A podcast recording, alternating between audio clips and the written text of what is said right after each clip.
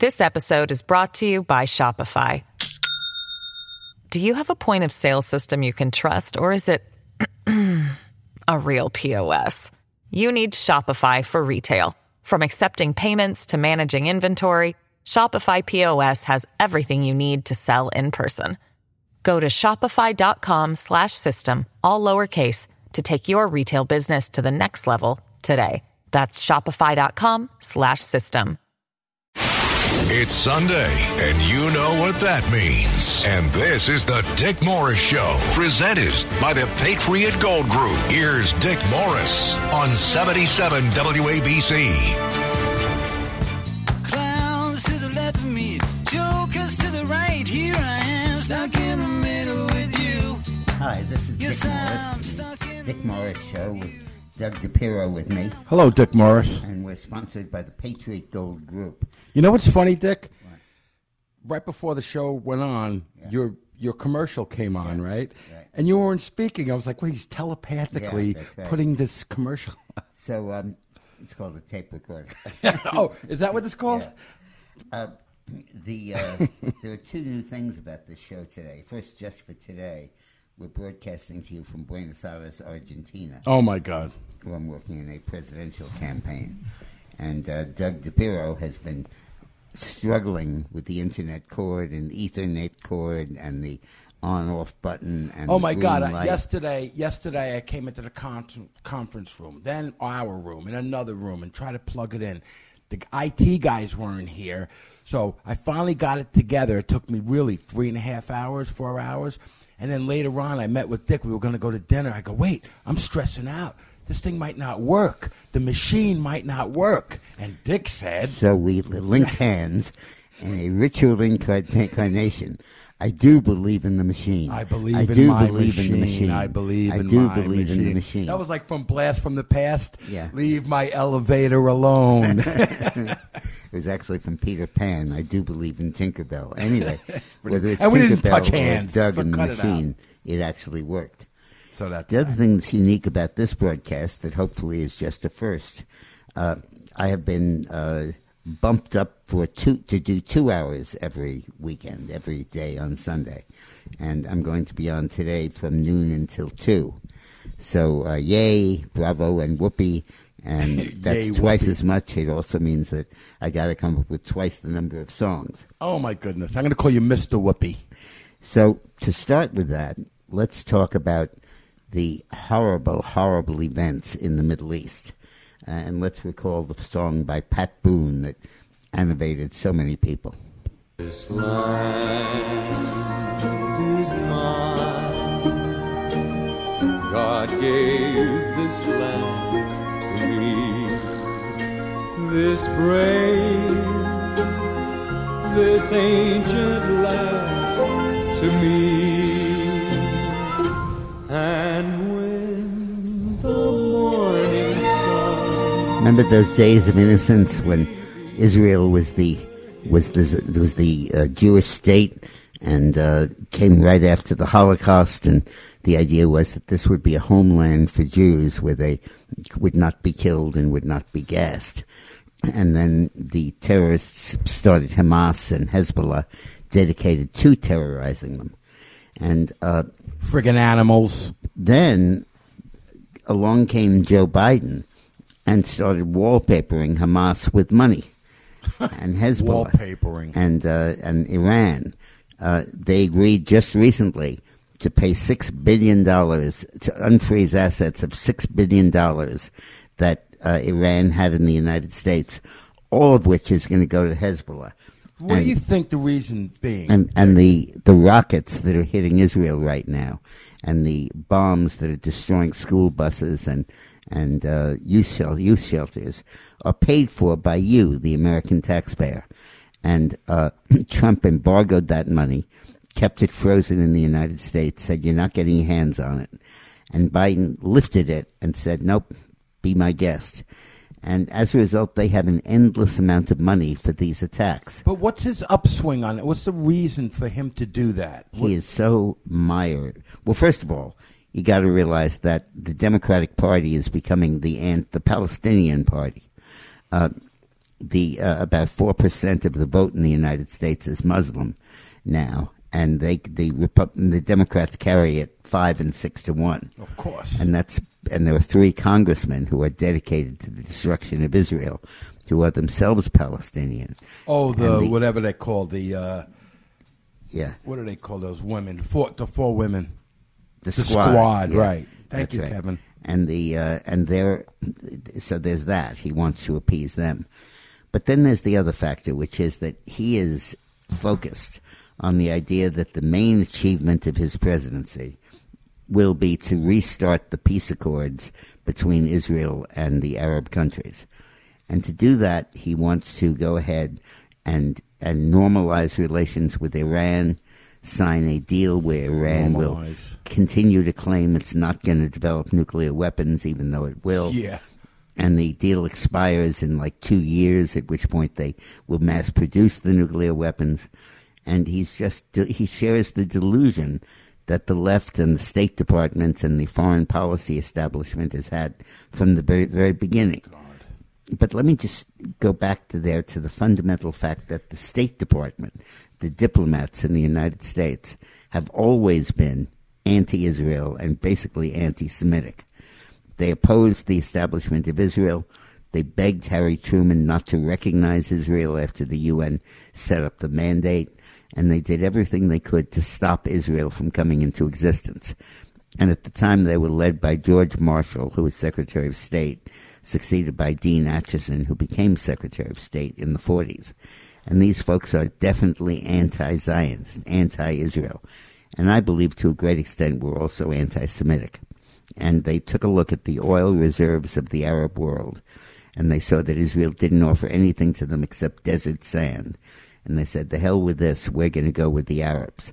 And then that was multiplied over the years by all kinds of profitable deals that the State Department establishment had with the Arab community. And as it descended more and more into violence and more and more into terrorism, uh, they just dug in and they kept saying, we need a strategy of appeasement. And uh, just as Jews took the brunt of the appeasement strategy when the Brits tried it in the 1930s, uh, so Israel is now taking the brunt of it when the foreign policy establishment is doing it now. And uh, it is it is evil, it is wrong, and it ultimately countenances the most unbelievable kind of mayhem. Uh, let's go to uh, Sandra in New Jersey. Hi, Sandra. Hi, Sandra. Congratulations on two hours, very well deserved. Good. and I I'm hope you happy called to twice. That means you could call twice, Sandra. Yeah. oh, you're so funny. I don't know. But anyway, you know, last night you said something. But first, I wanted to say Trump could eliminate Hamas like he did ISIS, but we don't have time to wait. But we, we have to do this sooner. But you said last night something I, I wanted to understand better. You said we have two obligations one to help our ally Israel, well, of course.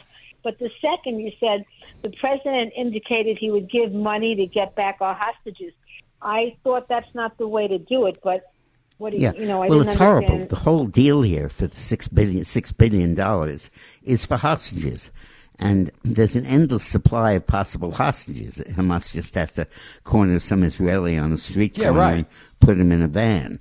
And if at a billion dollars apiece, that that's work that pays pretty good. Very anti Ronald Reagan. I think the United States needs to, say, and Israel needs to say, we will not pay for hostages. Right. Period. You can take as many as you like, but we're not going to pay to get them back. And we have to do that. Otherwise, their strategy is basically going to be the human shield. And unless we put a stop to it, it's going to put a stop to oh, us. by the way, with the human shield, that's disgusting that they did that. They put a lot of people in, you know, kids and as human shields, so Israel wouldn't uh, retaliate. Did they yesterday? Uh, well, Israel attacked, but we're not clear it was retaliation. But yeah, I mean, what do they expect them to do? Sit there and do nothing? Well, They're a bunch of 600 of their people are killed. people. It's shields. unbelievable. Oh, and children. And and the new wrinkle here is that they have a open access to money. Uh, Hamas does because of Joe Biden, because of the diplomats in the State Department who do not value Israel, are basically anti-Semitic, could care less if Israel survives, and are also influenced by the new left, the progressive left, that hates Israel and really believes that the Arabs are right. And that influence is, is holding back uh, the, the strong policy that Israel needs to do to be able to deal with this. So on the Biden side, it's just about votes. Well, you know, no, sticking with the, It's the not, I think it's about prestige. I think he wants a Nobel Peace Prize for settling the Middle East. And, uh, and he's determined to show that he's relevant, that Hmm. he's still president, he can do stuff, but all absurd and terrible motivations given what's happening here. Let's go to Sal in Staten Island. Hi, Sal. Hey, Sal. Hey, Dickarino, Duggarino. First of all, I'm going to hit the negative, then we'll end on positive. Good. God rest the souls of 600 innocent men, women, and children who were murdered. And may God thrust in hell the evil that perpetrated this. That's Only the number the- now, 600? Yeah. That's what I heard on your radio, Ugh. Yeah. courtesy of Yeah. Marconi. And here's the kicker. Only the evilest of the evil from the pit of hell where they belong would attack on a high holy day. And I'm sure that the $100 billion of uh, wes- weapons of mass destruction that brainless Biden left behind, 13 of my brother and sister American Marines dead, God rest their souls, from Afghanistan, I'm sure some of those weapons were involved. Yeah. The bottom line is Ugh. Israel has to stand. America and the rest of the free world has to stand with Israel and bring an end to this horror. And also, I want to say on a positive note, Happy Columbus Day. Columbus was not a slave. He wanted to bring the love of Christ to the new world Yeah. from the old. Good. And one other did. thing, I was able to help finally get some vouchers for American veterans, guys. I had Great. to go in the wheelchair with the in. I had to go with the wheelchair with the dog pulling me to New Jersey to get the vouchers when the illegal aliens were getting them, courtesy of idiot moron Mayor Adams and Hochul. God bless you, Sal. Good work for you, God Sal. bless you.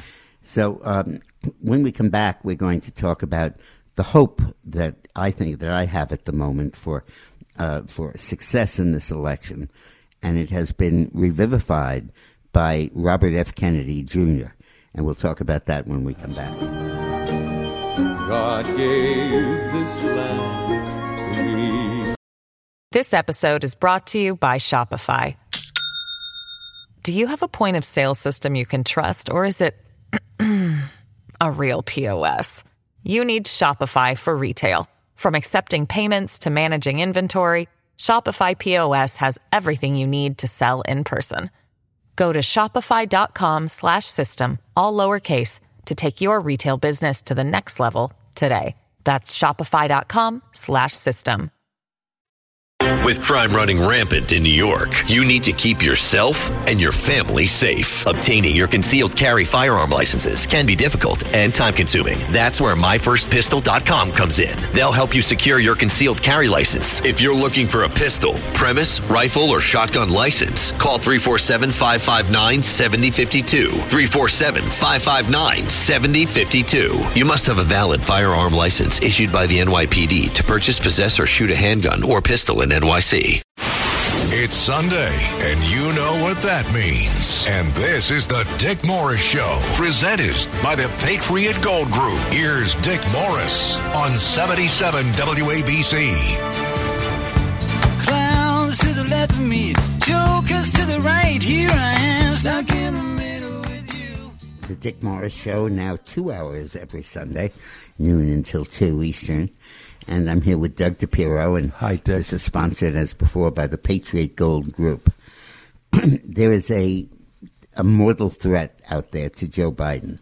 And I do mean mortal. I mean end game. I mean guaranteed Trump victory, which is Robert Kennedy Jr. getting into this race as an independent. Now, the Democrats are busy trying to talk their way out of it, saying that, oh, Kennedy will take as many votes away from Trump as from Biden, and he's just a crank. He's just, uh, you know, a, a vac- an anti-vaxxer and not worthy of serious consideration. But don't believe it. The fact of the matter is that he is a very serious candidate who has whose polling shows that he can destroy the Biden candidacy overnight the last polling by McLaughlin and Associates in a three-way race of Biden against Trump against Kennedy had Kennedy at 15% of the vote. And while that's not enough to scare Biden, he was getting 60% of the Democratic vote. It does mean that he has enough power to be able to stop Biden from winning. The the polling shows that in a three-way race, somewhere between 6 and 9% of the voters would go with Kennedy.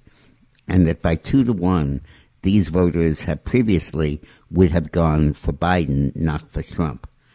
And uh, Biden, and th- this just completely eats the base of the Biden campaign. It's hollowing out the Biden campaign, and uh, and and leaving just just a, a, a, a empty mass there. And uh, the point is that Kennedy is running uh, on a host of issues that are very important and very good, and they stand in sharp contrast to Joe Biden. Uh, Kennedy is raising hell about vaccinations. He's saying that when we approved the COVID vaccine, it was a temporary emergency approval, and there were only 27 people in the test that found that it did not have injurious side effects. And the fact is that the rate of side effects is twice that of any other vaccine. Uh, he says that this was necessary when we first came out with the vaccine because we had to catch up with the epidemic and save millions of lives, which it did. And thank you, President Trump, for expediting it. Absolutely. But but now that we have time and we can do something before the next wave hits uh, over the winter, uh, we should have a sophisticated clinical trial of hundreds or thousands of people. The problem with the clinical trials they did before this vaccine was approved is that you can't rush somebody to get COVID. you need to ah. find out if somebody if somebody has COVID if they can be cured. That's the point of the vaccine. And you can't simulate that in a lab. You need a live human being to get sick with a live virus and get cured to be able to establish that the thing works. And with the vaccine that existed for about four weeks before it was actually put into trials, that's almost impossible to do. So, and you don't, and you can't have a large enough sample of, you know, a hundred thousand Americans of whom a few thousand are going to get COVID because there just isn't time to organize it. There is now, and we need to proceed with that. And the reason we haven't in the past is in part that Pfizer, that makes the vaccine, is a major contributor to Biden and was in cahoots with Biden in deciding not to release the news of this vaccine until a week after Election Day in 2020. And uh, they absolutely can't be trusted on this. So that's a good point that Kennedy makes. He also talks about the duopoly between the two parties that is a monopoly, but a two-headed monopoly. And he uh, talks about the importance of uh, of of not having future wars and uh, and getting away from the military-industrial complex and the role that it plays in generating wars and sustaining them, and finding excuses when there's no war, like in Ukraine, for involving the United States. This So- has a lot to do with your fusion idea. so I, yeah, exactly, and I think that that Kennedy is articulating this stuff really well, and I think he's going to draw a very significant vote of Democrats who are not going to vote for Trump, but may well vote for Kennedy, and they basically don't want Biden back, and this is a this is an, a, a politically acceptable way of doing it, and I think that you're going to see that Kennedy gets a large vote share. I don't think he's going to get up to get up to Ross Perot, who got 19% of the vote, but I do believe he's going to get up in get up into the high single digits, and almost all of those votes are going to come right off of Biden. So Trump right now in most of the polling is slightly over 50%, 51 or 52%. Uh, but to win this race convincingly and to win it so the Democrats can't steal it, uh, he needs to move that up higher. And the way to do that is not so much to raise his vote share, but to lower the denominator and basically say that, that we're going to have these votes that are going to go for Kennedy. And therefore, to get 50%, you don't need 50%. You need 47% hmm. because only, because we, Kennedy is going to take 10 or 12 points of the vote away from the equation. And I think Kennedy is perfectly situated to do that. And the amazing thing to me is that the Democrats have done everything they possibly could to to destroy the Kennedy candidacy, as opposed to showering him with love and affection and attention, Yeah. which is what they ought to do. They have changed the rules time and again. And just recently, Kennedy was up campaigning in New Hampshire, where he was doing pretty well in the polls. And the Democrats came back and said, nope, New Hampshire can no longer be the first state in the list of primaries. So. South Carolina is going to be first. And the New Hampshire legislature went apoplectic and said, no way, we're going to be first. And they passed a law saying that the primary in New Hampshire would be a week earlier than the primary in South Carolina.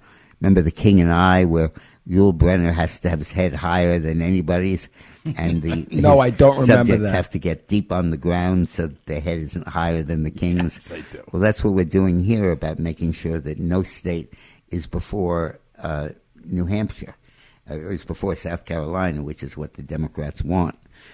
And then when the North Carolina legislature said, no, we're just going to go ahead and have the first primary, and Kennedy was campaigning in New Hampshire, the Democratic Party sent a message to Kennedy saying, even if you win delegates in New Hampshire, we will not allow them to be seated at the convention. We will not allow them to vote for you. Excuse Uh, me, excuse me. And there aren't Democrats out there that are saying, wait, this is wrong. You can't do this. Yeah, but this is controlled by the Democratic National Committee. That's its own creature, its own rules, its own power. And uh, they're foisting this. They're trying to do this to drive Kennedy out of the race. But it's backfiring. What they're doing is driving Kennedy out of the race into a third candidacy, which is just going to destroy Biden. Because for him to hold Trump to under 50% of the vote, he's going to have to get himself close to 50%, and he can't get anywhere near that. So uh, I think that, that the Kennedy people, that the Biden people are realizing this is not just a two way race, and that in fact there's a new kid in town. And they're shooting themselves in the foot.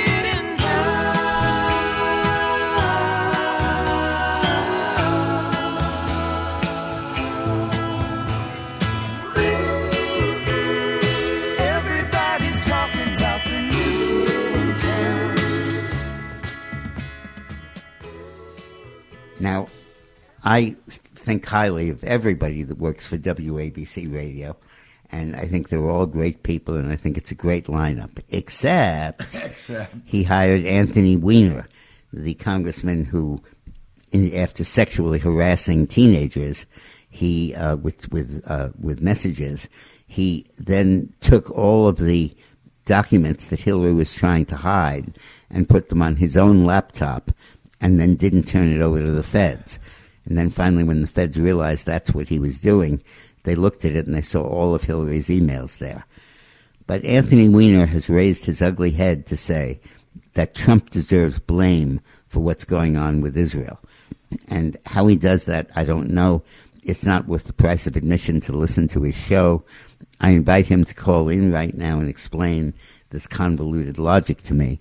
But it's part of what the left always does. They blame Israel. They blame uh, they blame the people that are trying to do justice and trying to ta steer the right path, and they instinctively come out against them. And it is outrageous to say that that is somehow Israel's fault. Let's go to Daniel in the Bronx. Thank you. I'm stunned with what is happening in Israel, and my heart is with the Israeli people, and they should attack Israel. I- mean, I'm sorry, they should attack Gaza. Right. Um, Right. But I'm concerned that Israel also has greater enemies like Iran, and they need to be militarily strong to fight Yep. uh, Iran and so on. And I'm concerned, number one, that the Biden administration is going to look for an excuse to reduce military aid to Israel. Yep. And number two, I'm concerned that fighting Gaza is going to deplete much of Israel's ammunition Yeah, supply. those are both serious concerns, and of course DeSantis, who is trying to take the nomination away from Trump, says we should start reducing aid to Israel, and that we shouldn't give Israel more money than we give any other of the Arab states. Um, I hadn't realized when I took your call, Daniel, that uh, that Chris called in to talk about Anthony Weiner, and I was hoping that Chris could tell me what Weiner says is why he's blaming Trump for the invasion Chris of Israel. from Long Island. So can we go back to Chris from Long Island? Yes, Dick, thanks for taking my call. So, I crazily was listening to Anthony Weiner yesterday because I wanted to see hear his reaction to this whole uh, attack on Israel. So, What did he say? Cra- crazily. crazily. So, like an idiot, I'm listening to him, and he he goes, "You can people, you can call in, and if you want to blame Biden for this or you want to blame Trump for this, I'll listen to both sides." So that got me going. I call up the show. I go, Anthony, you mentioned if we wanted to blame Trump for this, and I said he's been out of office for three years. What possibly has he had to do with this? Seriously, you have to explain this to me. What did he say? So he, go, he goes and he starts rambling about how Trump plays golf with the Saudis. He's in with that live golf, okay? So he's in bed with the Saudis. He's never checked the Saudis, and he enables them. He's an enabler of the Saudis. The Saudis, in turn, fund Hamas, and you know they give money there. So he goes, Trump is like all the other presidents we've had, and he goes, and I'm not saying that uh, Obama was much better or Biden's better, but Trump is just as bad. He's in bed with the Saudis. He plays golf with them. the Seriously, fact that's that he plays came- golf, you don't you don't play golf in bed. Yeah, right. and, And the guy's full of crap. and the fact that he's uh, playing golf with Saudis masks the fact that he's done more to protect Israel than any president Right. ever. So when we come back, we're going to talk about the speaker's race in the House. Not a race, it's the speaker's standoff. And what we can do to break it. And I'm going to talk about the guy who I think should be House Speaker. His name is Newt Gingrich. yes. It's Sunday, and you know what that means. And this is the Dick Morris Show, presented by the Patriot Gold Group. Here's Dick Morris on 77 WABC. Clowns to the left of me, jokers to the right. Here I am, stuck in the middle with you. Yes, I'm This is Dick Morris, Dick Morris Show with Doug DePiro, sponsored by the Patriot Gold Group. You know, every once in a while in politics, every generation, there comes transcendent figures who reshape our politics in fundamental ways. And one such figure is Newt Gingrich. He's great. Now, as you recall, I did everything I could to oppose Newt Gingrich when I was running Bill Clinton's campaign and blamed him for the government shutdown, and uh, he was the enemy. We would have pictures of him on the wall and throw darts at it. Stop it. but uh, well, I never hit him. I'm, my aim is terrible. but um, but I, I love Newt Gingrich. I think that he's creative. He's brilliant. He has perspectives that are so appropriate. and He's got a so great soul. At it. Great soul. And yeah, and he's so experienced at this that he really is a person you can turn to. And I think that in the House Speaker race, uh, the most successful Speaker of the House that we've ever had on the Republican side was Newt. Um, he pioneered the contract with America, most of which Clinton accepted and is now law. He pioneered the idea, for example, that there would be, have to be rotating committee chairman. You couldn't have one guy who was the committee chairman for a hundred years. You had to have elected committee chairman. You couldn't just do it based on seniority. What, every two or four years? Yeah, and and he he just pioneered a host of things that reduced the power of the speaker, increased the power of the members, but at the same time kept control of the House and was able to represent all wings of the Republican Party. So I don't know if Newt wants to be Speaker. I'm not sure anyone would ever want to be Speaker. But uh, if he does, uh, I think he would be a splendid, splendid, splendid choice, if it be God's will. From this broken hill, all your praises they shall ring. If it be your will to let me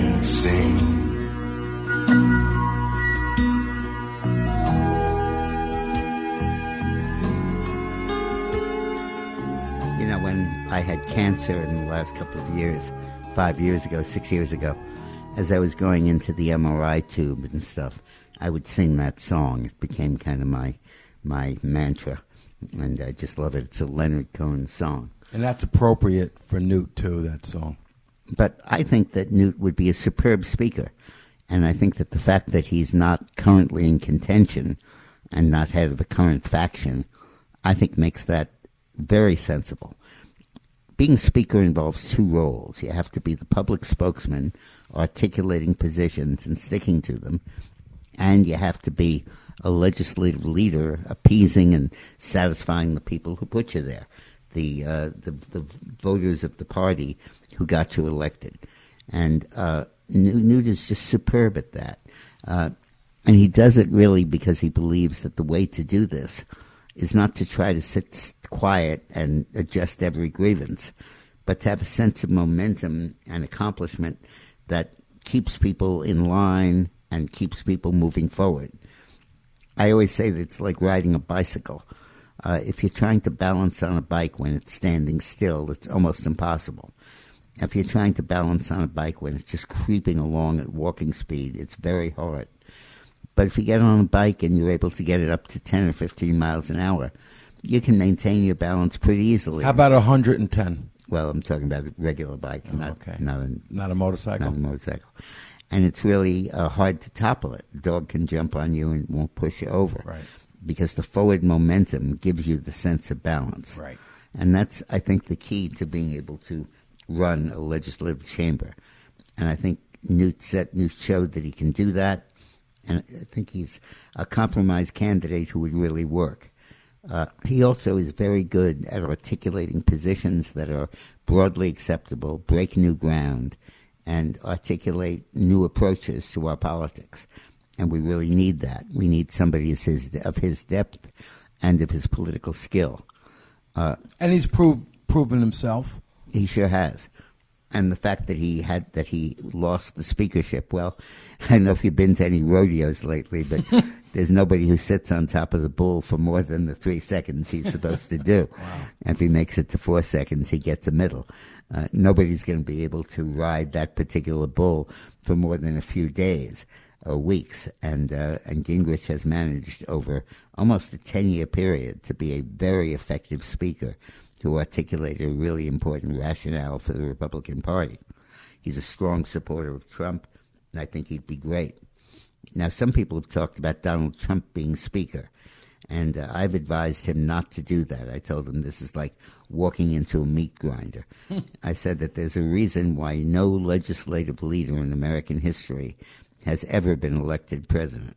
Uh, many have tried, but none have succeeded. Really? None? None. Zero? And the reason is that it's a meat grinder. It's very hard to stay there and to get popular, pub, public support. You have to cave into one side or the other side. You have to split the difference. You have to compromise, and you have to make nobody happy. Hmm. and the important point is that you need 218 votes to do it, and the Democrats don't give you any. So you have to do it entirely with Republicans. So you have to take positions that appeal to 98% of your vote. And that's very hard to do. And even if it's possible, you get opportunists like Matt Gaetz who will come along and try to make life miserable for you just because they can and because it's a way of getting visibility and becoming well known. What, what's the story with him? I mean, I like that guy, but what did he exactly do? He's he's a totally ambitious guy. When McCarthy cut a deal with the Democrats to keep the government open, Mhm. And uh, and but did not insist on budget cuts that Republicans needed. Uh, he said there was a sellout, and he said we had to get rid of McCarthy as Speaker. But he didn't stop to count. You need 218 votes. And there's no way that he could have gotten that with the position that he was pushing. He probably could have gotten 20 or 30 votes, and that's it. So, with no political reality, no sense of what you need to do, he comes out of nowhere and condemns McCarthy and throws stink bombs at him uh, when he really was doing the only thing you possibly can to still be successful. That's terrible.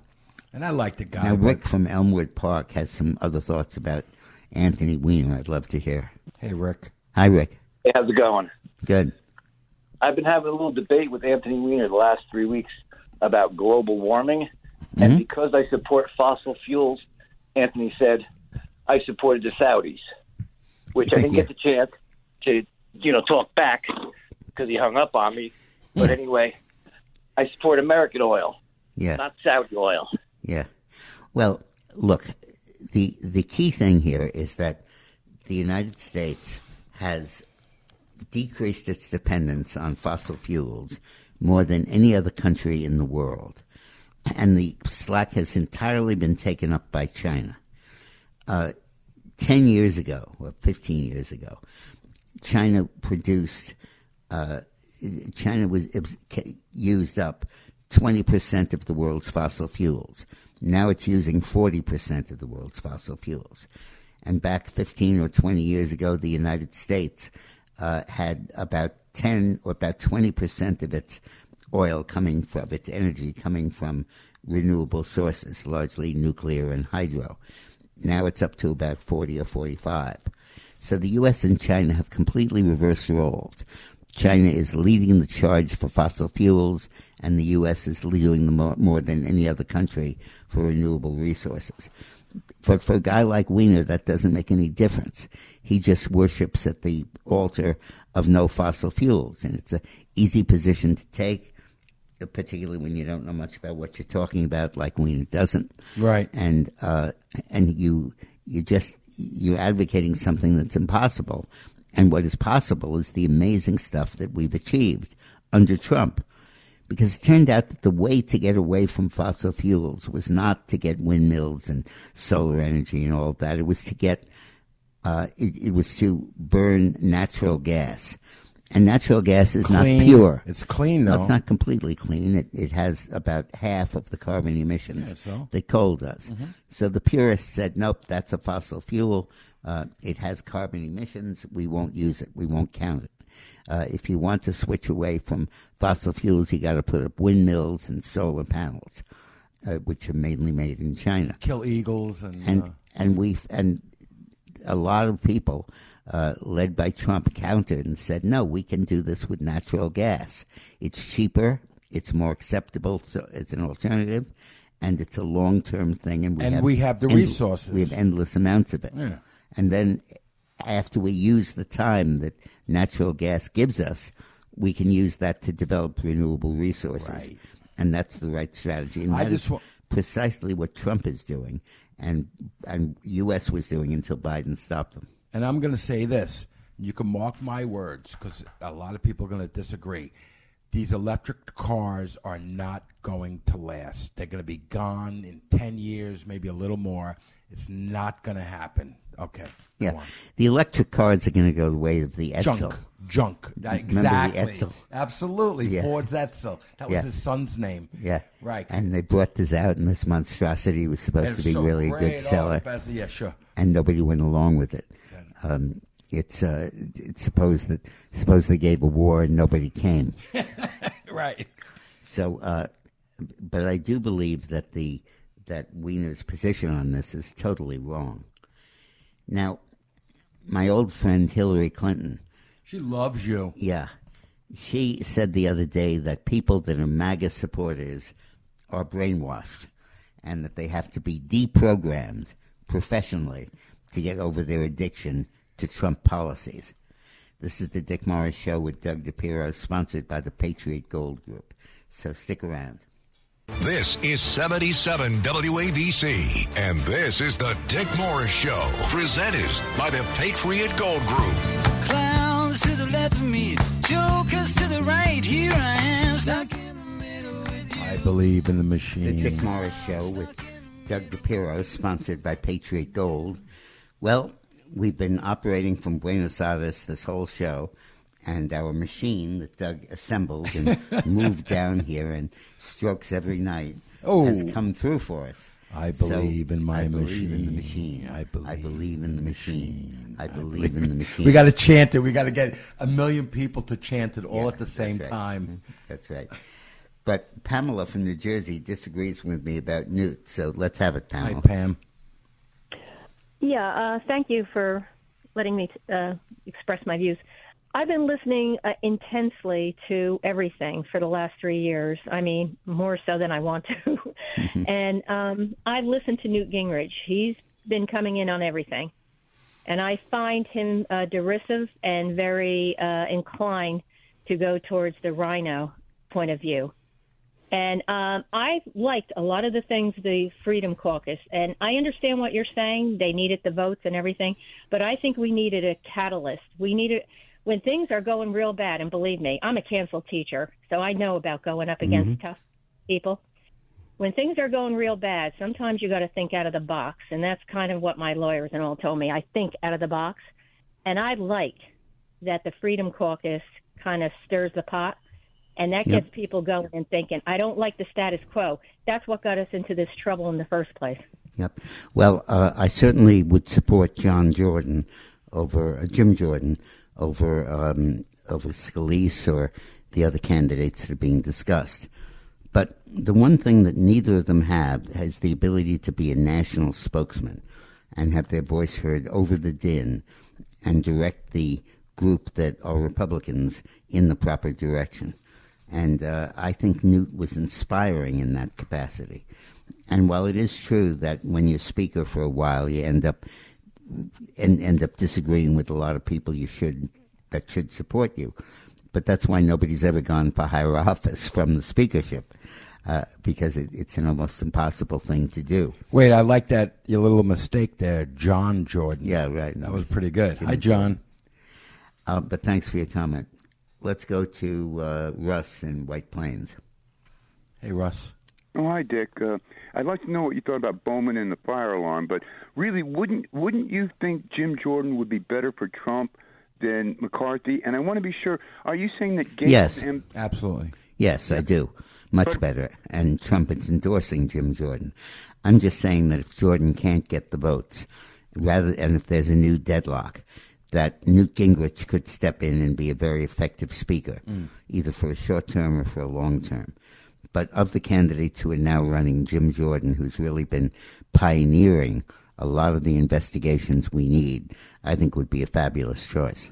Dick, can I ask you also Gaetz' ambition to be Florida governor? Is that what you were saying he was guilty of? Because it seems to me that No. he's also guilty of retribution because McCarthy let Pelosi take advantage of him with that nothing scandal in the ethics investigation. And Who one are you saying thing. wants to be Florida governor? Yeah. Yeah. And peg leg to peg leg Dick, you know, Weiner went to Brooklyn Tech, and what can you expect from him? You know what I mean? No, but who wanted to be Florida governor? Gaetz. Oh, Gaetz. Oh, Gaetz. Oh, yeah, right, right, right, right. He is he is just a turkey. He will say anything he needs to say to win, and uh, and I just think he'd be. I think he'd be. T- I think it's ridiculous to think of him as a legislative leader. He can't get that. ten people behind him. really like that guy. Not anymore. Yeah. Well, he can't get 10 people behind him. and He doesn't understand the importance of doing that. Now, Elaine in Wayne has been calling me several times about smart meters, electric Right. meters. And it's a cause that I really believe in. I'd like to give her a chance to talk about it. Hi, Elaine. Hi, yes, Elaine. thank you for taking my call.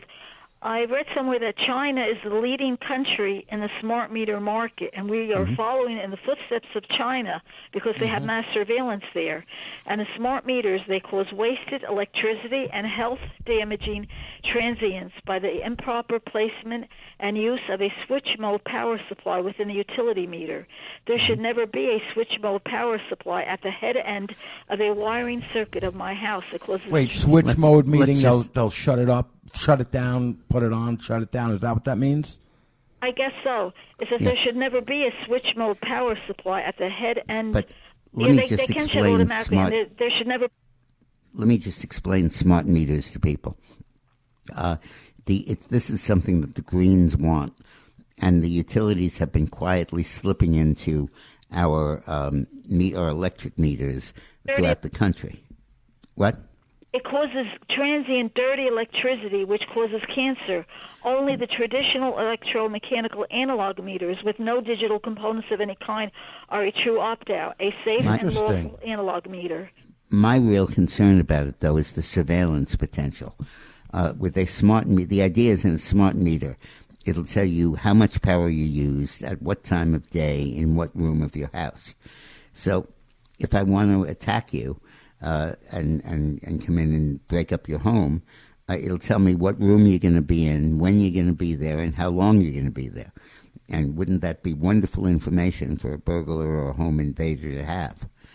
So, and and what is about the Constitution that says Or a Democrat? What about the con- yeah, What about the Constitution that says you have the right to privacy in your own home?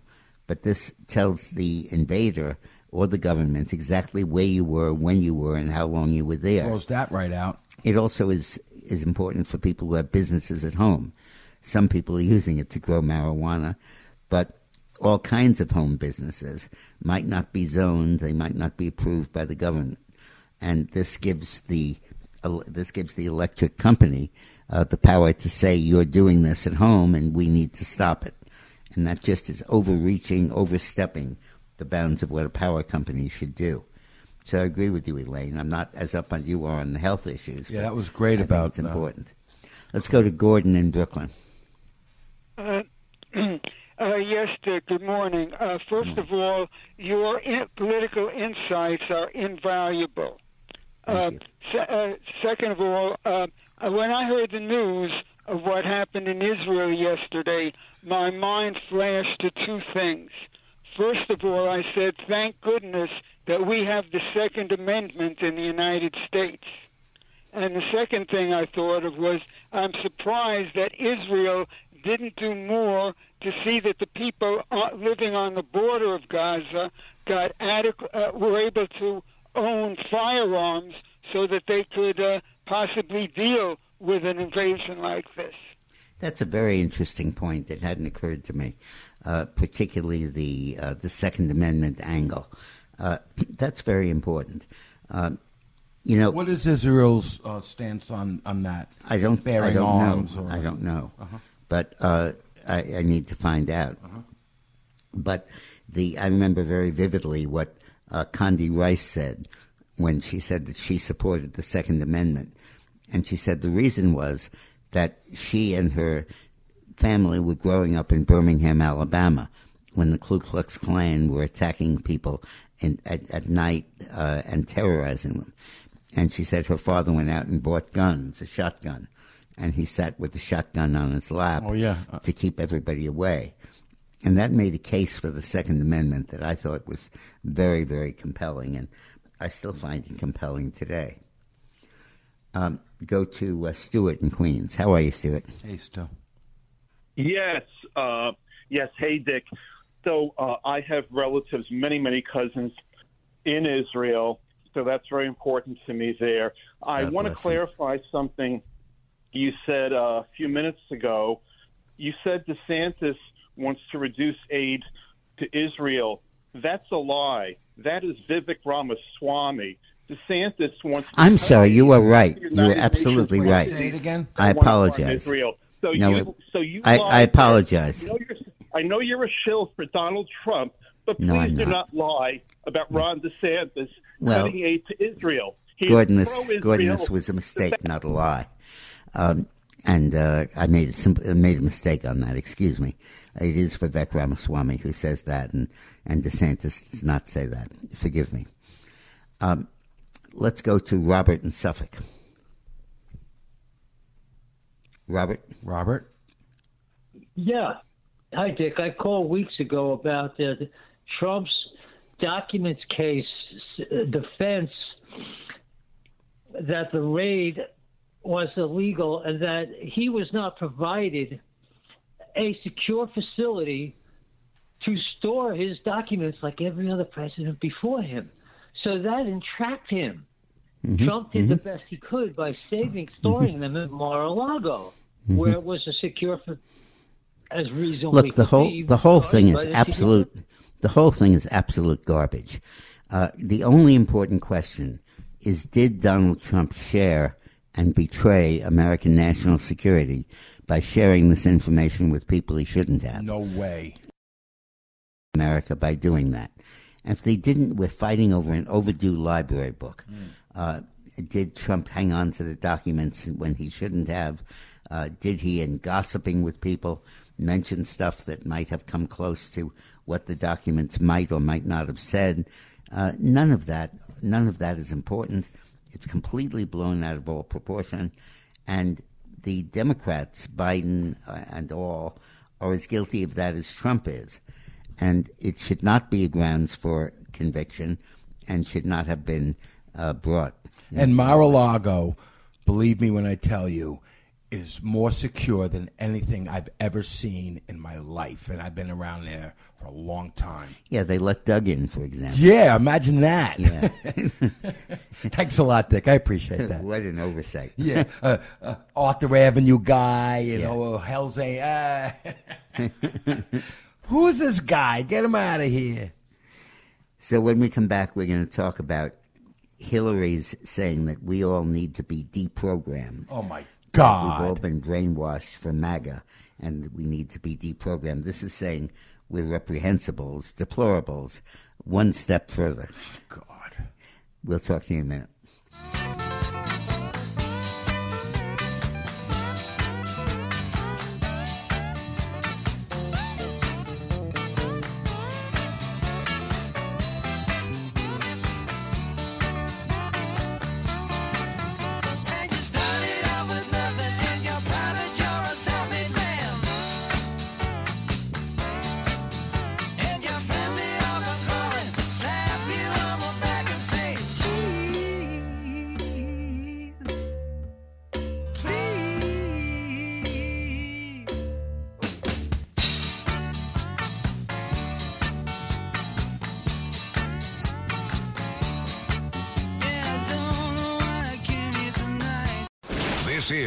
Dick Morris Show, presented by the Patriot Gold Group on 77 WABC. Clowns to the left of me, jokers to the right. Here I am, stuck in the middle with you. Yes, I'm stuck in the middle with you. A few a few months ago, uh, the California legislature passed a law saying that protecting the anonymity of children in California schools who, with the assistance of their teachers and their guidance counselors, chose to have gender change surgery and treatments. And the law said that the teachers and the school administrators are not required to tell the parents that the child is doing that. Wait, stop right there. Just stop. How could they possibly do that? Well, they not tell the parents. Yeah, well, they believe in gender change. They believe that people that want to change their gender and are stopped by the government are being coerced by the government, and that the state should side with them. And uh, it's it's part of the whole left wing gay agenda, which is to delegitimize the nuclear family. Heather has two mommies. Who needs a daddy? How could that Uh, be, though? Daddies have no role. Tell me what I can do to my children. And the and the point is that they are uh, th- that they are proceeding with this agenda. Now, the current state of affairs on that is that when a child indicates that he wants to change his gender, the school has to help him, has to do what it needs to do. And if he says he doesn't want his parents to know, he doesn't want mom and dad to find out, they have to protect his anonymity. I don't get it. I and don't- these are even kids that are 12 and 13 and 14 years old. We're not talking about near adults here. Right, We're talking babies. about children. Oh my! And uh, the so the idea is that you put John, you put Johnny on the school, you put No, Jack on the Jack. school bus, and, And he Jill gets off the home. bus, and it's Jill. Jack uh, and Jill. and and something happened, and you don't know about it. Almost like a, dyeing your hair. And the uh, the left agenda is pushing this idea, and uh, it creates. First of all, it means that there's no more nuclear family. Heather has two mommies, and the impact of, of young of boys growing up without a male role model is something they just don't worry about. And the fact that you're going to have thousands and potentially millions of children who have changed their gender, their parents didn't consent, didn't know about it, and you will have driven a rift in the family of this magnitude, uh, simply for the sake of an ideology. You know, I, I said this uh, a while back, and I really, I never liked Bill Maher, but he said, you know, when I was eight years old, I wanted to be a pirate. Thank God they didn't cut my leg off and poke my eye out. Yeah. You know what I mean? Right. Well, the the idea that you can have this gender change without consulting parents is, is horrific. Horrible. And it I'd go to smacks of the democratic disregard for parents' rights and the rights of the family. And this is particularly true of black people, of, of, of the attitudes of the government toward black people. Remember that the African American community uh, always opposed abortion in Maine because it was largely aimed at black children, and the uh, and the whole idea that you would decrease the number of African Americans by abortion. And now you're seeing something where they're trying to strip men of the role in their families and to do it without their knowledge, without their consent. And it's a level of usurpation of power by the left and by the school over the parents that is horrible. In this day and age, Yeah. they're doing that. It's and amazing. Certain songs need to be changed, like My Girl. My girl, my girl, my girl, talking about my girl, my girl, my girl, my girl. That wouldn't have been as good a song if it but were my boy. uh, so this is the Dick Morris Show with Doug DePiro and sponsored by the Patriot Gold Group. Uh, let's go back for a minute to the issue of Israel and listen to what Al in Yonkers has to say. Hey, Al. Yeah, hi, Hi, uh, Al. Dick and Doug. Can you hear me? Yes. Yes.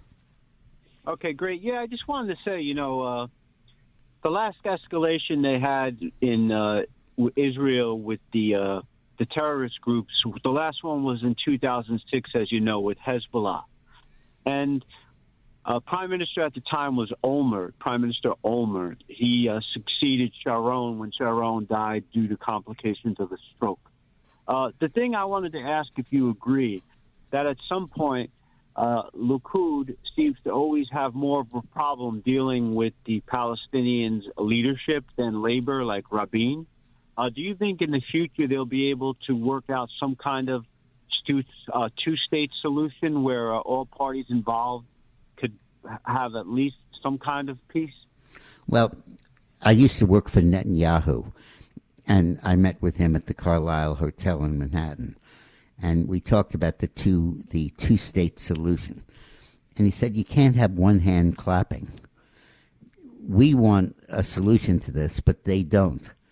They want a, the only solution they'll accept is the extermination of Israel, and everything else is a palliative on the way to that, or a step on the way to that. And then that the I've heard conservative Republicans say it better when they say if the Arabs and the Israelis both laid down their arms, there would be no war and there would be no more Israel. Uh, if only Israel laid down its arms, there would be you would just be giving it over to the Arabs. And the idea is that only one party wants peace, the other party wants war, and considers and considers war its holy obligation to do that. So the two-state solution would work easily if you had a will to have it work, but they don't. Let's go to Greg in New Jersey. Hi, Greg. Hey, Greg. Hi, Mr. Morris. I, you know, I just wanted to ask, like, what does a a 67 year old white American male do? I mean, we're being assaulted on every single front. I, you know, I, I love you guys. I love listening to the station, but I can't take it anymore. Like, what do we do? I, you know, We there's vote for shortage of Trump. things to complain about. We Right, vote, vote for we Trump. vote for Trump. Mhm. Uh, Donald Trump will restore America to what we want it to be. And it is amazing how he's doing politically. He's getting over 50% of the vote in a general election against Biden. Trump never won the popular vote in any of the polling. Uh, he always lost the popular vote, but had a shot at winning the electoral college. And whether that was derailed by fraud or by the votes is something that's not clear. But the point is that now he's unabashedly, unassumedly, clearly at 50% or over. And half of the polling that's published says that it's a dead heat, and half of them say Trump is winning. But there are very few who still say Biden is winning. And Trump has obviously completely vanquished his opponents in the Republican primary to a point where they're probably not going to have any more debates because it's a foregone conclusion that Trump is going to be the candidate. And that is our hope, my friend. uh, that is the thing you can believe in because Trump is going to change all of that. It's impossible not to see what he's done in the past and who, what this guy is doing. So I can't see how anybody is not looking for something like him to, to for him to become the president again. Well, I just can't a see. lot of the Democrat motivation is simply because they need a job, and they get paid. Well, they get paid for being Democrats. Uh, they they do. I don't know. Explain, get- Lucy. Explain. They get social benefits. Oh, yeah, yeah, They yeah. get free cell phones. they get jobs. They get included in affirmative action. Got it. They can't afford not to be Oh, I see. Yep. And it's a Then you got the climate change people on the other side. it's a it's an occupation being a Democrat. Mm, mm. For Republicans, it's a matter of ideology and of thinking. For the Democrats, it's what they do professionally. Wow. They're professional Democrats, and they can't countenance the idea of Trump as president because they'd lose their jobs, they'd lose their contracts, Wow.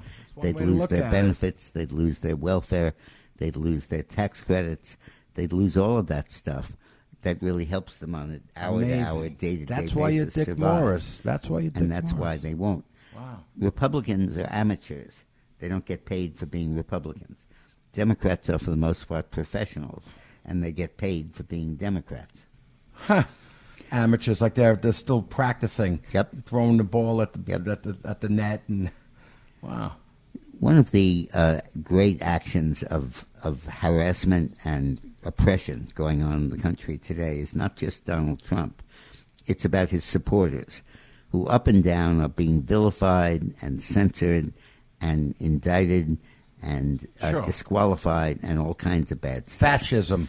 And nowhere is that more apparent than Mike Lindell and his pillows. And we'll talk about that when we come back. This is the Dick Morris Show on 77 WABC. Resort living can be yours with 361 days of sunshine when you live at the residences at 400 Central in St. Petersburg, Florida. Now under construction. Call 727 205 8517. That's 727 205 8517. The residences at 400 Central in St. Petersburg, Florida. Go to 400central.com. That's the number 400central.com. Listen to this podcast now on the Red Apple Podcast Network. Dominic Carter, City Hall. The Southern District of New York is no joke. When they come with indictment, they come correct and they come hard. One of the jurors from that first trial that was held at the federal courthouse in Newark, New Jersey, also sat down with me. Her name Evelyn Arroyo Maltby. She was juror number eight. She sat through the entire trial and was dismissed at the end due to prior vacation plans.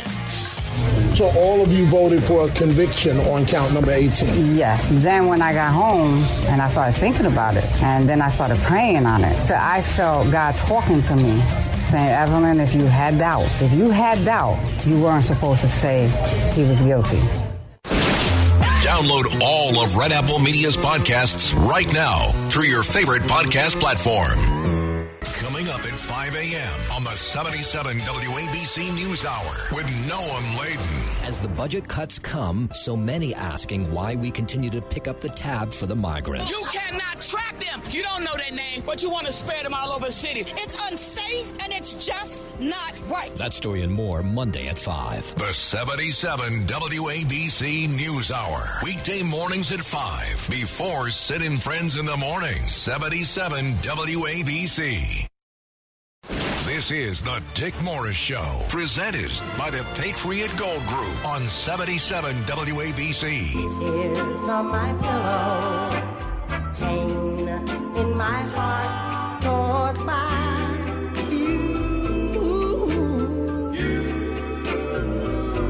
Tears on my pillow. You know, this song is almost as funny as when we were at the rally in the VIP section and they had the seats and Mike Lindell and you said, "Where's your Yeah. pillow on your Right. heart seat?" That's right. That was Well, tears on my pillow, and the tears are coming now from uh, Mike Lindell. Oh, poor guy. And uh, he is absolutely being persecuted, prosecuted, persecuted bankrupted with legal fees, ground down by the left because he dared to stand up and say the election of 2020 was not legit. And he dared to say that we need to investigate it fully. And he dared to ask for monitors to be appointed to investigate the vote count. Don't do that. And the Democrats have retaliated against him in by what they call lawfare, uh, using the law as a tool of warfare, calling it lawfare. Lawfare. And the idea is that you can sue somebody on, with no grounds, with fabricated uh, grounds, and that bankrupts them. That drives them crazy. Is that because he's a public figure? No, it, that, that's defamation law. This is just simply as a defendant. Uh, you can do this with anyone. You can sue them and, on trumped up grounds, and you can force them to hire a lawyer to defend themselves. And uh, when you're being uh, when you're being attacked by these groups, and you want a lawyer to defend you, first it's very hard to find one because many of the lawyers are afraid to align themselves with conservatives, even if they get paid fees. And secondly, the fees that they want and the costs involved really start at $100,000, and the average fee is probably about a quarter of a million. Wow. So- Who- nobody could afford that. So you so you start off having a, this huge loss in your business and in your income, and it generates no revenue. Now there is a law that says that you can't bring a frivolous lawsuit, and that if you do, the judge can impose sanctions on you. But that has a very high standard. Uh, the loser pays. They don't have that though, right? No, it's not loser pays. That's English. Yeah, it would be a good idea. Yeah. But in the U.S., we don't have that. Right. You pay. And so that somebody comes along with a claim that is not totally ridiculous, not totally absurd, that Lindell hurt their business. What he's being sued right now by Dominion Voting Systems and Smart Matic, the two voting systems that are being blamed for the bad voting machines. Mhm. Now, quite apart from the merits of that case, they are bankrupting him with legal fees that he has to pay to defend himself in these cases. And all of the profits from his pillows that he had dedicated to trying to defend what he saw as the Bill of Rights are now being squandered, being taken away as he's working to uh, to get out from under this lawsuit. Right. And uh, it is just horrible that that's going on. And and, and to see, have a public spirited citizen like Mike Lindell, who had no ulterior motive in doing this, uh, is just just outrageous and aw- aw- awful. And uh, I think that, that that really is is something that's terrible. And I don't know. We should all go out and buy extra pillows. Uh, yeah, I have a question for you, Dick. Uh, not that you're going to know the answer to this, but let's say, what do they call Dominion and who's the other one? Smartmatic. Smart Matic. Let's say it's proved that it's proven that they did do something tort or whatever. Would they be in any way have to reimburse some of these people that they might destroyed? They might, but the standard is so high. What do you mean? Well, it's not just a question of I think that they're wrong or I think they're right. I think that there was no reasonable grounds for someone to take the position they took. Right. And and that's a very high standard and as a practical matter you can't do it. And particularly if you're being drenched and bled for legal fees, you can't do that. Um, so uh, Mike Lindell has been absolutely vilified and victimized here, which is which is terrible for the American system. Let's go to Andrew in, St- in uh, Andrew in Stanhope. Hi, Andrew. I was work, working with the Fox affiliate in East Northeast Pennsylvania, and over a year ago, that was in the um, natural gas and fracking. That was a big issue, and all the Democrats pivoted and said that they supported it, even though they previously didn't support it. And Fetterman, who said he supported it, who once said it was a scar on Pennsylvania, like a blight, you know, on the the history of Pennsylvania. So they didn't produce, and they didn't produce school choice. They pi- they said, "Oh, I support." And Shapiro, the governor, now he's going against that. So they they pivoted, and even President Obama promoted natural gas. He said exactly what you were saying that it'll be a good transitional fuel for the next um, 10 to 15 years until Yes. others, you know, develop. So you he he they're the, to the left of Obama even. Right. But that's just what I want to say about natural gas. Thank you. And you, you're right about that, I think. Uh, let's go to Lamar from New York City.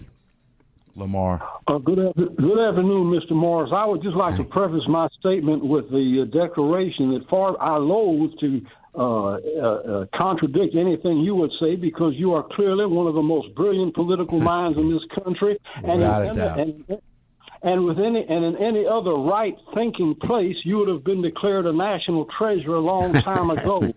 I Yeah. felt compelled to call this afternoon only because uh, you mentioned that there are certain demographics who are profession, uh, certain uh, certain demographics who are professional Democrats because they are the beneficiaries of our social network programs, and that is undeniably true. But I would like to point out that in that demographic, uh, Donald John Trump has inspired a respect and admiration among young African American men that is without precedent in the history of our country. No other Republican political figure has inspired that demographic to the extent that Donald John, John Trump has done, and it was be specifically because when he was in the Oval Office through executive action, he started what was known as the Second Chance program that released from onerous prison terms thousands, tens of thousands of young African American men who had been incarcerated by laws passed and inspired by none other than uh, Mr. Joseph Biden and his uh, cohorts, including Hillary Clinton. Both of these people who had referred to young African American men as predators. So I would just like to point out to everyone within the sound of my voice that there is something quite remarkable going on in this country. Young African American men are looking upon Donald John Trump not only as their chief advocate, but their champion. And he will be restored to the Oval Office.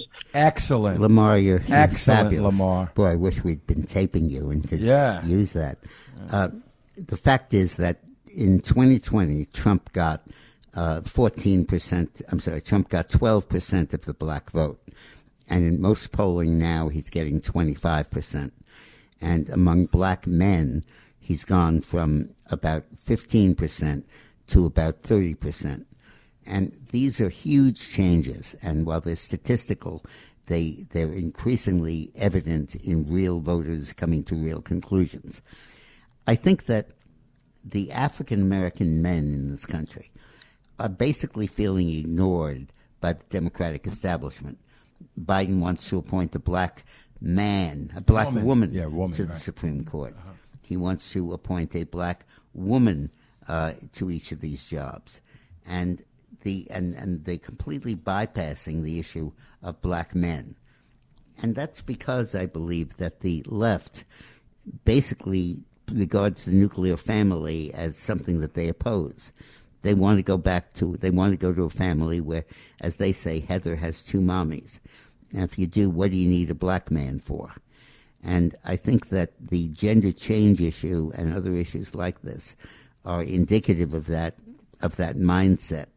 And I think that blacks are understanding that. I also think there's something else, Lamar, that's going on. I'd love your thoughts on that. That blacks are saying, look, now you're getting a taste of what has happened to me my entire life, Mr. Trump. And finally, you're coming to understand what it's like to have the whole system against you and come down on you like a ton of bricks. And therefore, you are an honorary black man, in my view. What do you think of that, Lamar? Well, all I can say is this, Mr. Morris. It is Sunday, the holy day of obligation. I don't want to get too ecclesiastic about it, but in the Bible, in the book upon which this country was founded and built, the declaration is made because you love your enemies and hate your own people. A great destruction shall overtake you, and that without warning. This this tyranny in Washington D.C. is bending over backwards, together with Democratic uh, state and municipal governments to provide accommodations, three star, four star hotels for invaders of our country when Americans, black and white, in need of help are being ignored. There is a comeuppance coming in this country, and it's not far from happening. And there is a God in heaven, and Hashem will give victory not only to Donald John Trump, but to the people of Israel. Thank you. Well, Lamar, thank you. Lamar, Bless uh, you. With the guy, uh, the caller guy, leave your number with uh, our caller guy, right? Yeah, good. Uh, let's go to Peter in New Jersey. Hi, Peter. Hello, Dick. Hello, Dick. How you doing? I can't I'm follow doing good. Lamar. He was fantastic. Oh, he was Fantastic, Isn't it? Yeah, he certainly was. Uh, he's right. There is an upcoming coming, and uh, you know, some Democrats victimized not only the Jewish communities, the black communities, and and the women itself. And I don't understand it. There's got to be a 2080 where the majority that are 20 are in the elite state with the Democrats, and therefore pretty much influence blacks to vote Democrat. That's Yeah. that's, the, that's the only way I can see it. Yeah, I think that I think black- that's a very good point. Uh, that the the social acceptance factor, if you're black, is that you have to vote Democrat. Joe Biden said, Yeah, you ain't black unless you vote "Yeah, you me. ain't black if you vote for a Republican," and I think that's true. Idiot. But I think that your larger point about Jews voting Democrat, despite what's going on with Israel, despite the peril to Israel, the liberal Jewish vote, the largely from Reform Judaism, are not pro-Israel. Uh, they see Israel as, as a colonial power uh, akin to Britain or France, and they do not feel that they that they owe Israel a duty of, of support. And they don't distinguish between a democracy and theocracy. They don't distinguish between the democratic process and terrorism, and they're willing to go over those lines to oppose Israel. And I think it's horrible. I think it's really a form of, of uh, Jewish anti Semitism, self hatred, loathing your own group. And uh, I, I just find it very hard to understand and not acceptable. Let's go to Andrew in Stanhope. Hi, Andrew. Hey, Andrew. Oh, I'm sorry. Excuse me. Pardon me. Uh, Patrick in Indiana about Newt Gingrich. Hello, I have several points. First one um is that uh, on the Sean Hannity show, Newt Gingrich was pretty, pretty substantially sure that he wasn't going to get involved in the speaker race. Uh, point Well, two That's that, is wait a minute, that, that uh, that's what they all say, and uh, I think that Gingrich would only get involved if all the factions came to him, hat in hand, and said, "We need you to unify us, and we need you to lead us." And in politics, that's something that doesn't happen until it happens. And uh, Gingrich, I think, is waiting for that to ha- take place. What was your other point, Patrick? The other point is that uh, Kevin McCarthy wasn't going to uh, enforce the Constitution, Article 3, Section 3, Clause 1, which says um, uh, giving aid and comfort to the enemy is treason, and that's the first two things that by Obama did, or O. Biden did when he got in office. Yeah. And um, I think the one that should be elected Speaker of the House is um, uh, Jim Jordan, Yep. because if he isn't, uh, uh, Steve Sc- Steve Scalise is just a different name for for um, uh, McCarthy. Yeah. And well, um, I don't know about that about Steve, but I do agree with you about Jim Jordan. I think that that's yeah, that's Jim Jordan, accurate. and uh, he's got to explain to him that uh, the Republicans all should vote for him because the first thing you should do is impeach Biden and Kamala Harris, and if you don't do that, you could get something through with uh, in the Democrat House, and the Senate might let it slide through, but Obama's going to veto it. So unless you use the Constitution, which nobody wants to talk about, um, this country is going, going, going. Thanks for your call. I appreciate it. Thank you, it. Patrick. So when we come back, we're going to talk about the modern day Edsel. Remember the Edsel? Sure. Uh, Ford. That what was was, his the son's background name. on it? He, he named it Henry. Uh, Ed, Ed Ford named it after his son. His son Edsel. Who And- names his son Edsel? First of all, and this was going to be the car. this was going to be a, a car that would change the automobile industry, and it fell absolutely flat. They took it out of the mar- off the market after a few. But you know what? Let me tell you, it actually was a great car. It had all power, everything, and Yeah. did all kinds of things. Anyway, so we'll talk about that when we come back. All right, goodbye. I'd gladly take you back and tempt the hand of fate. Tears on my pillow. This is the Dick Morris Show, presented by the Patriot Gold Group on 77 WABC. Clowns to the left of me, jokers to the right. Here I am, stuck in the middle with you. Yes, I'm stuck in the middle with you. So the lyrics to that song are clowns to the left of me and jokers to the right, but in this case we're dealing with the left of me.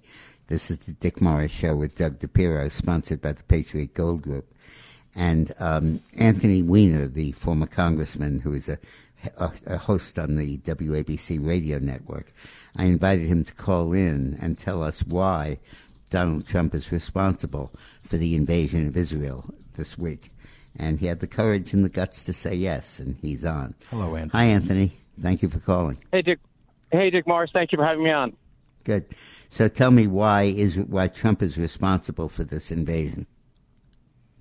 Well, I, I But- never said but Trump is was that what you responsible. said? I said no, no. I, I said that any president that does not come down hard on the Saudis, tell them what they are, which are terrorist supporting country, is a president that has not done the fullness of their job. And in, in, in Donald Trump's case, not only does he not come down on the Saudis, he even invites them to have golf tournaments at his club on September 11th. He does nothing to extract from the Saudis' help in getting to the bottom of September 11th. The Saudis attacked our country and they export terrorism around the world. Anyone who doesn't crack down on them is not doing their job. Well, I agree with you about the Saudis.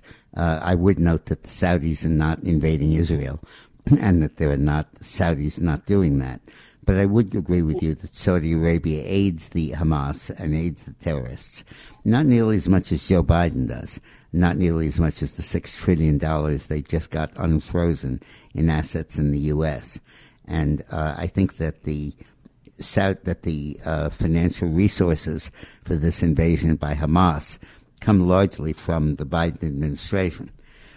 Well, I that's think that, first of all, well, Dick, Dick, let me just say before we move off that point, let's remember Iran is Shia. You know, the Hamas is a Sunni organization. And, and Hezbollah in the north, which is controlled by Iran, has so far not attacked Israel. The Saudis export terrorism and fund terrorism wherever they go. And, and Jared Kushner just took $2 billion of blood money from them. yeah, uh, I, I agree with you that they're bad people. I do believe that ultimately the Abraham Accords that Kushner helped negotiate uh, are really constructive because they cut off a huge source of money to Hamas and to uh, the Palestinian Authority, and uh, and bring that under minute, international Dick- control. Dick, it was April of this year. April of this year that Hamas went hat in hand to the Saudis, and the Saudis agreed to be more supportive of them. And then the LIV Golf Tournament, the Saudi whitewashing tournament, comes to Donald Trump's uh, Donald Trump's club, and Donald Trump bends over and and and and does nothing to say on the eve of September 11th. It was unconscionable. If I you refuse. I refuse to believe that a golf tournament uh, offsets what Trump has done in support of Israel and against Hamas and those the and the terrorists. Uh, Donald Trump- let me ask you, Trump Dick, pushed. Dick, Trump can I pushed ask you, Don- legislation. Let me get finish. Trump pushed legislation that prevented us from subsidizing terrorist attacks and paying people for body counts of the terrorists they killed. His efforts Well, what about to Well, well, what what about the fifteen hundred um, terrorists, the Taliban terrorists that Donald Trump let out? the Donald Trump, under Trump, there was no attacks by the Taliban for a year and a half. Uh, he managed to pacify that front, and it is yes, true. he, he pacified and them is by true. releasing terrorists. Yeah. Okay, um, Anthony. Let's let's let this election be about who's tougher on terror, Donald Trump or Joe Biden. Uh, let's make it about who takes terrorism more seriously. Uh, the president who permits uh, the Palestinian Authority to operate in violation of U.S. congressional restrictions that prohibit him, prohibit him from paying people who kill Israelis and putting a bounty on the heads of Israelis, or the president who wanted to enforce that and and stop that from going on. Uh, I think the, that the Palestinian the Palestinian Authority isn't even in control. Hasn't been in, in control for four years. Look, Donald Trump did some good things. He moved the embassy from Tel Aviv to Jerusalem. I said on the air, I said publicly, he that's a good thing. But the bottom line is Donald Trump is motivated by one thing, and that is money. And for him to continue to, uh, being soft on terror because it's the Saudis, I defy you. I defy you. It was Joe Biden that said, let's release all the documents about the Saudi involvement in September 11th. It was Donald Trump that stopped it for four years. Um, look, regardless of what faction you're in, I think everybody would agree that Trump has been far more effective in dealing with terror, far less tolerant of the terror activities, far more strong felt, far stronger in his support of Israel than Biden has been. And you might be able to point, to point up specific cases where Trump did things that he shouldn't have done. But to equate what Biden is doing in in in funding Iran and funding the terrorist groups that are attacking Israel, to equate that with permitting the Saudis to host a golf tournament at Mar-a-Lago is absolutely ridiculous. I don't care what your golf score is. I don't care whether you're a good putter or not. Uh, the point is that one is athletic and the other is absolutely fundamentally financial. Uh, and uh, you speak of blood money. There's no greater blood money than the six billion dollars subsidy that Trump uh, that, that Biden gave uh, the terrorist groups. Thanks for calling, though, Anthony. You got colors. I, I, I, I appreciate it, Dick. Thanks for having me on. Maybe the next time we can talk about which president sits down with anti Semites more. Okay. Okay. Uh, you, you might know. okay. Thank All right. you, Anthony. Thank you, Anthony. Um, so let's go back to the issue of electric cars. Uh, the Democratic Party is pretending that the labor management dispute between the UAW and the auto companies is a typical dispute about wages and hours and that stuff. In fact, it's not. In fact, it's an existential question as to whether we're going to have gasoline powered cars in America or not. And are we going to put an entire industry out of business and force layoffs of hundreds of thousands of workers and force layoffs all the way down the chain in order to vindicate an agenda by the extreme left uh, that has to replace all gasoline powered engines? Forget the vehicle efficiency, forget the mileage you, you get. Uh, and forget the fact that the electric vehicles are not reliable. They're not, in many cases, safe. They certainly are not economical, and uh, and they are they're a political contrivance uh, to try to satisfy the extreme left. Absolutely. I guarantee you that ten years from now there won't be a single electric No car way. on the road. They're going to walk. People They're will going to have- run. I'm run on water soon. People will have had it, and they will have decided that this is just not something they need to be. But you know, it's to do. beating down all the companies that are building them right now to you know get on board. So all these companies are building and they're things. propping it up with subsidies. Yeah. But eventually, people are going to realize what a terrible idea this is. Terrible. That that it's and and it, it's terrible in two respects. First of all, the cars aren't any good. Right. But secondly, where do you think the electricity comes from? Right. It comes from fossil fuels. Right. Uh, we get less than 15% of our total energy from renewable sources. And most of that is hydroelectric and nuclear. Right. That predate the environmental movement. You know, I saw a video yesterday, the other day, where a guy was charging his car with a generator r- run on gasoline. Yeah, right. he was charging. Right. it I mean, we just do not have the technology or the capacity No. uh, to have solar panels and uh, and windmills. It'll happen, everything. but not now. and and for us to try to jump that Right. for political purposes to to ban uh, the leading source of uh, cars in the United States is is just uh, just outrageous. And people are going to increasingly see that they're being forced to make choices that make no sense for them in something very important to their lives. Let's go to Joseph in Connecticut. Hey, Joe.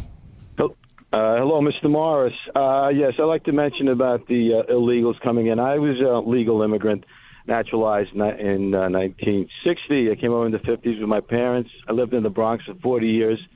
Lived uh, mixed neighborhood, ethnic mixed, uh, racially mixed. Uh, I think the Democrats, this is my uh, sort of assessment, they want to bring in the illegals to dilute. They're really, they're really the racists. They're really the ethnicists.